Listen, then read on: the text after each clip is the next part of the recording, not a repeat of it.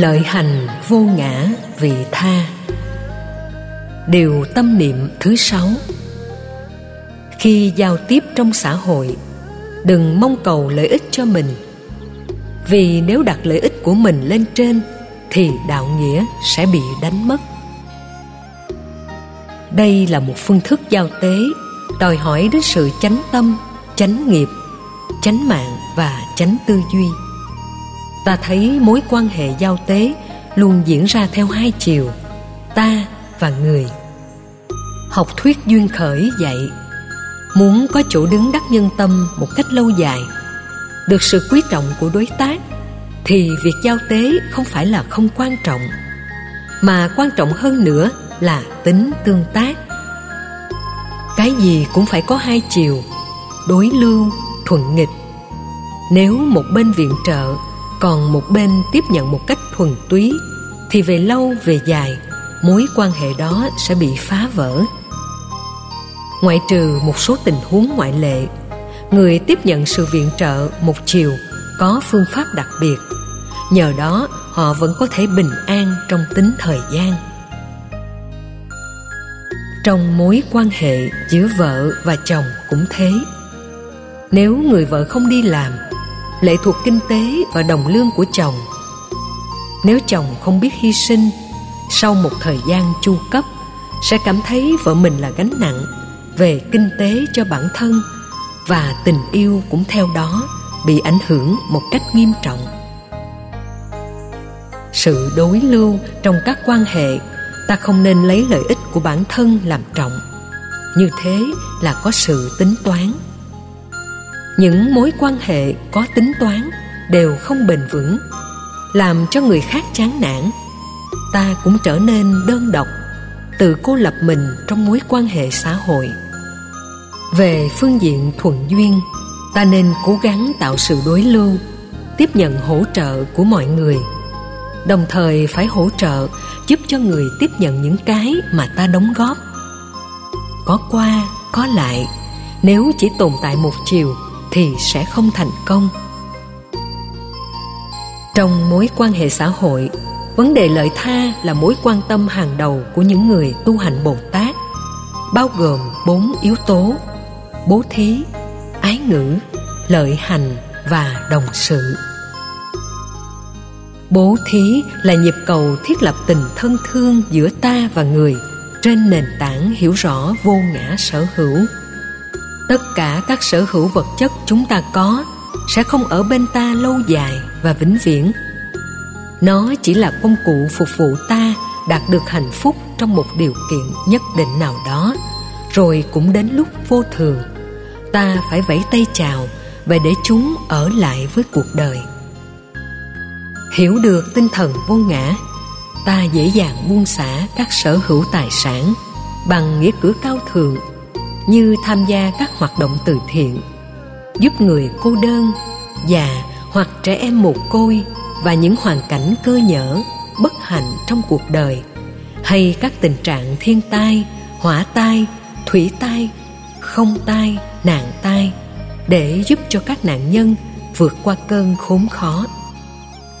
Như vậy, nhịp cầu của sự bố thí bằng việc gieo trồng hạt giống từ bi còn là nghệ thuật giúp cho ta thực tập hành vô ngã và buông xả những thứ không cần chấp trước hay lưu luyến trong cuộc đời. Giá trị xã hội và đạo đức của hành động đó rất cao. Ai thực tập được điều này sẽ mang lại lợi ích cho con người. Ái ngữ. Trong quan hệ giao tế, ngôn ngữ chính là phương tiện truyền thông con người có phước báo hơn tất cả các chủng loại động vật và sử dụng được nghệ thuật truyền thông ở mức độ cao hơn 200 quốc gia trên hành tinh này có khoảng 1.000 ngôn ngữ có văn phạm và chữ viết. Do đó, sử dụng các văn phạm và chữ viết của từng phương ngữ trong các dân tộc trên thế giới vẫn có thể giúp ta hiểu rõ được ý tưởng của người phát ngôn, động cơ, thái độ, mục đích dẫn đến thái độ phản ứng tâm lý của người tiếp nhận những hành động này. Chúng ta đối nhân xử thế bằng ái ngữ từ bi cảm thông đoàn kết chân lý. Lời nói có giá trị văn hóa chắc chắn đối phương sẽ có cảm giác rất thoải mái nhẹ nhàng thư thái và bình an. Ai ứng xử được ái ngữ thì người đó không quan tâm về sự lợi mình, mà hướng mục đích lợi người làm trọng. Chỉ cần mình ứng xử truyền thông trong ngôn ngữ hay văn tự, văn chương bằng ái ngữ, thì rất được mọi người quý trọng. Nhiều người do thành kiến hay cố chấp, không thích ta, nhưng không có lý do gì để họ khinh thường, vì ta sử dụng các ngôn ngữ và kỹ năng truyền thông rất lịch sự xuất phát từ tâm, chứ không phải từ phương tiện ngoại giao. Lợi hành bao gồm các chức nghiệp và hành động mang giá trị phụng sự tha nhân và hướng mục đích phụng sự là chính, không vì lợi ích cho bản thân. Hành động lợi hành sẽ mang lại niềm vui, thiết lập tình thân thương, giúp cho ta có được phương tiện để hướng dẫn những người chưa có đạo vào đạo phật rất dễ dàng đồng sự. Nếu là nhà lãnh đạo hay người quản trị công ty, chức nghiệp áp dụng được phương diện đồng sự thì sẽ là người lãnh đạo mẫu mực. Họ không chỉ tay năm ngón, nói được, làm được, thậm chí còn làm nhiều hơn các nhân sự, cộng sự.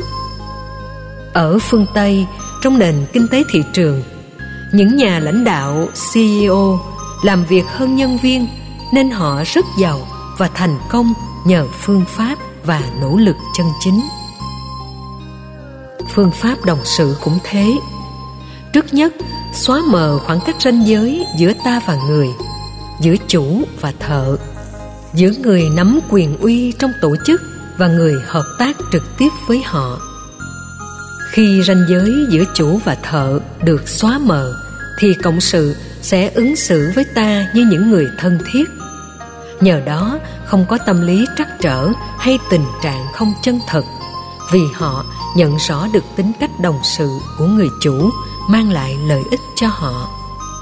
Từ đó, sự hợp tác và đảm bảo quyền lợi cho chủ nhân hay đối tác đạt được mức độ khá cao. Như vậy, khi ta bỏ đi yếu tố lấy mình làm nền tảng để được lợi lạc và hướng về tha nhân trong các mối quan hệ thì sẽ thiết lập được tình thân với những người cộng sự. Tổ dạy, nếu lấy việc lợi mình làm trọng, thì sự mất đạo nghĩa sẽ có mặt.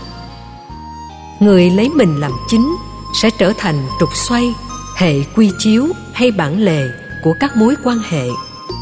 Lúc đó, cái tôi sẽ trương sình, giãn nở, lây lan và mở rộng sự hiện hữu của cái tôi có mặt nơi nào? Đồng nghĩa với tạo ra sự rắc rối ở đó. Người thông minh, tài giỏi mà cái tôi to tướng thì không thể nào giao lưu tiếp xúc được với ai lâu dài. Nếu có chăng cũng chỉ là tạm thời. Do đó, cái tôi chính là kẻ thù của sự tiến bộ và hủy hoại giá trị lợi ích của tha nhân người tu tập theo phật giáo là làm thế nào để giải phóng bản ngã ở mức độ tốt nhất? Từ đó có thể giao lưu, tiếp xúc với mọi thành phần trong xã hội. Nhà lãnh đạo phật giáo là người thật giản dị và bình dân, nhưng không vì thế mà nhân cách của họ bị đánh mất. Càng hạ mình xuống, càng bình dị thì giá trị nhân phẩm càng được đề cao. Bớt yêu cầu lợi lạc của bản thân, thì giá trị phụng sự xã hội sẽ được nâng cao. Trong phật giáo đại thừa, phần lớn tên gọi của các vị phật, bồ tát đi đôi với hạnh nguyện của các ngài. Do đó ta cần học hỏi và tham khảo. Chẳng hạn như bồ tát trì địa, ta hiểu ngay hạnh nguyện của ngài là bảo vệ trái đất và hành tinh này. Ở mức độ lớn trì là bảo vệ, địa là trái đất. Ở phạm vi nhỏ và đơn giản hơn trì địa là hành động sang lấp những ổ gà, ổ voi, ổ chuột trên đường, dẹp hết tất cả những gai gốc mảnh chai trên các phương tiện giao thông để đường lộ không xảy ra tai nạn. Như vậy, ta đang bảo hộ mạng sống con người trên hành tinh hay các chủng loại sinh vật nói chung các hành động đó dù rất đơn giản, nhưng nếu ta để tâm, chịu thực tập làm, thì trong suốt mấy mươi năm có mặt trên cuộc đời, ta đang trở thành các vị bồ tát trì địa. Hành động đó là lợi người, chứ không hướng về lợi lạc cho bản thân.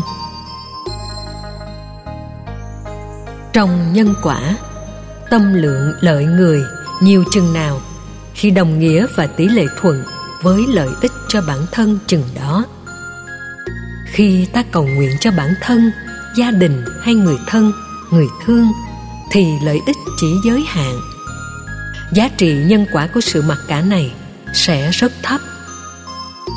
Nếu làm bằng sự phát nguyện dấn thân, lấy tha nhân làm chính, lấy chúng sinh làm đầu, thì rõ ràng giá trị nhân quả tự nhiên và tất yếu phải lớn và tốt hơn những nhu cầu cho riêng bản thân.